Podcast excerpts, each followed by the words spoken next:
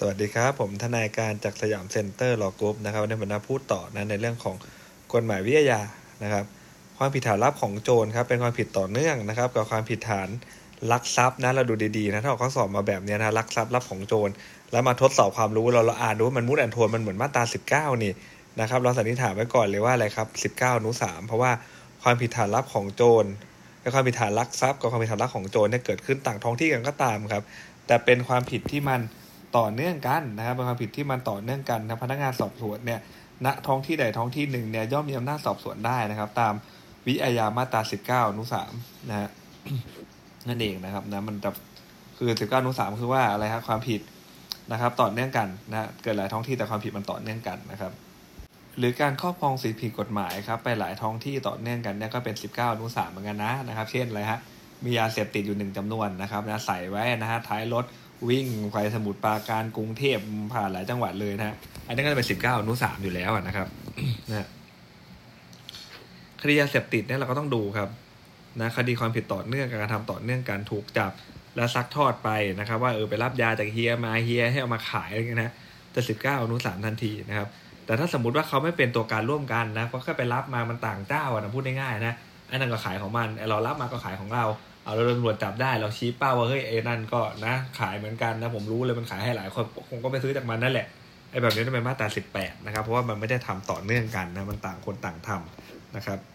ดูคีย์เวิร์ดเรื่องการลองทุกข์ดีๆนะครับนะปกติไม่ค่อยออกหรอกนะถ้าเกิดว่าจับตัวผู้ต้องหาได้แล้วนั่นคือว่าจับเขาได้อะนะครับแบบค้นรถเจอยาปุ๊บอาจจับได้ตรงนั้นแน่นอนแหละตอนนั้นเป็นผู้พนักงานสอบสวนผู้รับผิดชอบ แต่ถ้ามันมีการลองทุกข์ก่อนนะก็จะ เออเป็นท้องที่ที่พบการกระทำความผิดอยู่ก่อนนะครับ ก็จะเป็นพนักงานสอบสวนผู้รับผิดชอบนะในการสรุปสำนวนส่งให้อายการนะครับ มาตรา 20 นะครับ มาตรา 20น่าจะเป็นเรื่องคดี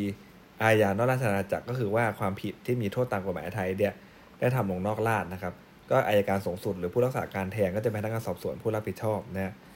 หน้าออกข้อสอบนะเพราะเดี๋ยวนี้มีเยอะถูกไหมฮะเดี๋ยวนี้มันเป็นยุคการติดต่อสื่อสารกันแล้วนะครับ ยุคนี้นะไม่ใช่ยุคอุตสาหกรรมแล้วนะคนรวยๆยุคนี้เนี่ยส่วนมากเนี่ย ทำธุรกิจเกี่ยวกับการติดต่อสื่อสารหมดเลยไม่ใช่ยุคอุตสาหกรรมนะยุคผมโตมาเนี่ยคนรวยต้องเปิดพวกอุตสาหกรรมขายเหล็กขายนู่นขายนี่ถึงจะรวย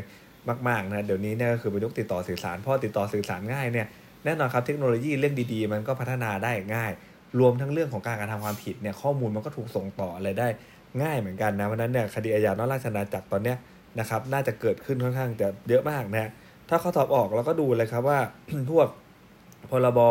ที่เกี่ยวกับการฟอกเงินนะฮะหรือเกี่ยวกับพวกคอมพิวเตอร์ปราบปรามการท้ามนุษย์เนี่ยถ้ามีส่วนหนึ่งส่วนใดนะไปกระทำนอกราชนะเอาแค่ส่วนหนึ่งส่วนใดพอนะครับ อย่างเช่น อาจจะไปรับตัวน้องมาตั้งแต่ไหนฮะตั้งแต่เพชรบูรณ์อะไรสมมตินะครับเพชรบูรณ์มากรุงเทพกรุงเทพส่งเขาไปขายออกข้างนอกประเทศญี่ปุ่นอเมริกาอะไรก็ว่าไปเงี้ยนะแบบเนี้ยนะครับจะเป็นคดีนอกราชอาณาจักรแล้วเพราะว่าส่วนหนึ่งส่วนใดในกระทำนอกราชนะครับในการสอบสวนต้องเป็นตามมาตรา 20 นะฮะถ้าเป็นการฟอกเงินล่ะนะครับ ได้เงินมาทำไงให้สะอาดดี โอนไปต่างประเทศไอันนี้เป็นคดีนอกราชอาณาจักรนะตามมาตรา 20 เลยนะครับ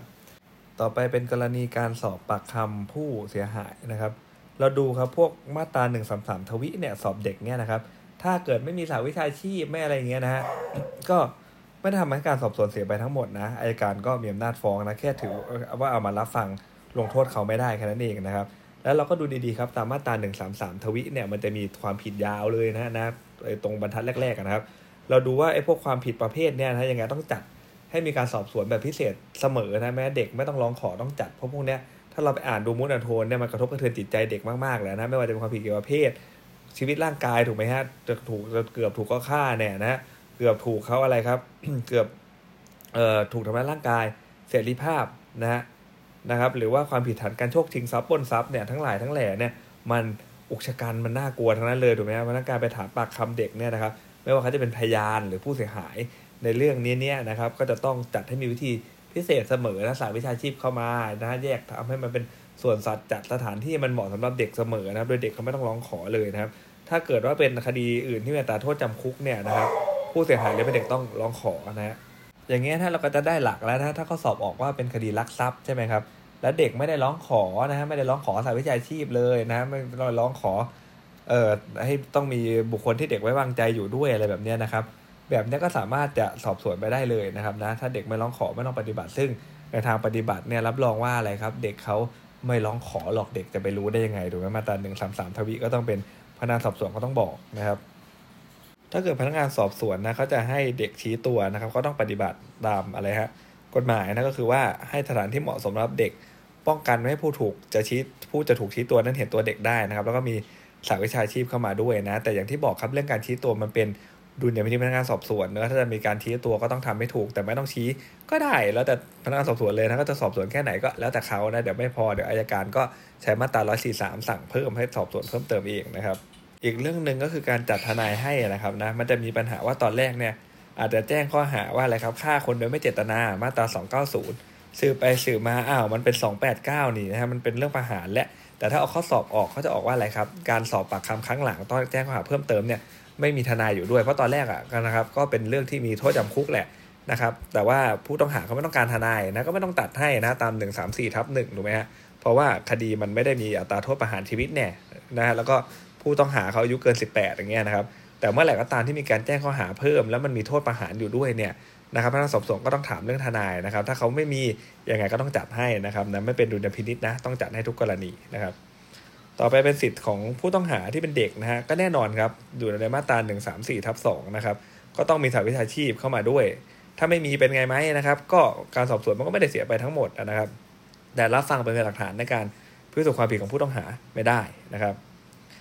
นะแล้วก็ที่สำคัญเลยนะก็คือว่า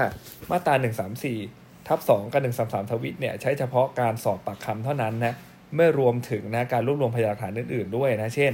นำไปชี้ที่เกิดเหตุอ้าไม่มีสายวิชาชีพยุ่งแล้วนะนะทนายจำเลยก็มาบอกว่าอ้าวไม่มีสายวิชาชีพแบบนี้ไม่ชอบนะไม่ใช่นะครับ ใช้เฉพาะกรณีการสอบปากคำเท่านั้นนะครับไม่ใช้การชี้ที่เกิดเหตุด้วยนะแม้แม้แม้ไม่มีสายวิชาชีพ ไม่มีบันทึกภาพและเสียงก็ชอบด้วยกฎหมายนะครับนะ ที่มันจะดิฟนิดนึงนะที่อาจเอาไปออกข้อสอบได้คือการชี้ตัวนะครับ การชี้ตัวเนี่ยนะฮะถ้าเกิดสมมุติว่าเป็นเรื่องของการชี้ตัวที่เอาเด็กถ้านึกภาพไม่ง่ายนะเอาเด็กดีไปชี้ตัว เอาผู้เสียหายไปชี้ตัวนะเอาตัวของพยานไปชี้ตัวเนี่ยนะครับถ้าเป็นเด็กเนี่ยต้องทำตามหนึ่งก็ต้องทำตาม 133 ทวิถูกไหมฮะเอาเรื่องของสาวิชาชีพเข้าไปด้วยยืนอยู่ข้างๆเขาคอยปลอบประโลมเขาหนู ไม่ต้องกลัวนะลูกชี้ได้เลยนะลูกนะอะไรเงี้ยอะไรเงี้ยก็ต้องเอาเอามาเอาสาวิชาชีพมานะแต่ว่า ถ้าเป็นเด็กที่เป็นผู้ต้องหาถูกชี้ตัวเนี่ยนะครับ ก็ทำให้มันเป็นที่ส่วนตัดเหมาะสำหรับเด็กพอ แต่ว่า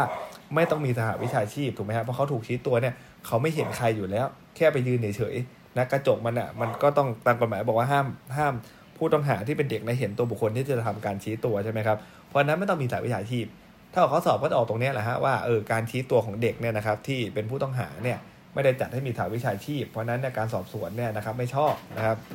เอามารับฟัง พิสูจน์ความผิดไม่ได้นะคำตอบก็คือว่านะครับไม่จำเป็นต้องมีสายวิชาชีพ ถ้าเด็กเป็นฝ่ายถูกชี้ตัวเพราะนึกภาพมันไม่มีอะไรแล้วถูกไหมฮะอนุไปยืนในห้องลูกยืนไปเดี๋ยวอนุเสร็จแล้วลูกไม่มีอะไรไม่ได้เห็นใครเลยถูกไหมครับไม่เหมือนตอนไปชี้ตัวใช่ไหมถ้าเด็กเนี่ยเป็นผู้เสียหาย หรือว่าเป็นพยานไปชี้ตัวโอ้โหจำหน้าได้ไอคนนี้แหละนะที่มันมาข่มขืนเพื่อนเราหรือคนนี้แหละที่มันมาทำร้ายเรา เด็กก็กลัวถูกไหมฮะแบบนั้นก็ต้องให้สายวิชาชีพไปปลอบประโลมนะมันจะเป็นเหตุเป็นผลกันนะครับ ต่อไปเป็นเรื่องการสั่งของอายการนะครับผมเอาแต่เฉพาะจุดที่หน้าออกข้อสอบเลยนะครับ มาตรา 141เนี่ยเป็นกรณีที่ยังจับไม่ได้ถูกไหมฮะยังจะรู้ตัวแต่จับไม่ได้นะคือ 140เนี่ยนะครับเขาจะใช้แต่อะไรครับใช้ไม่รู้ตัวผู้ทำความผิดถูกไหมฮะแต่ 141เนี่ยยังจับไม่ได้นะครับ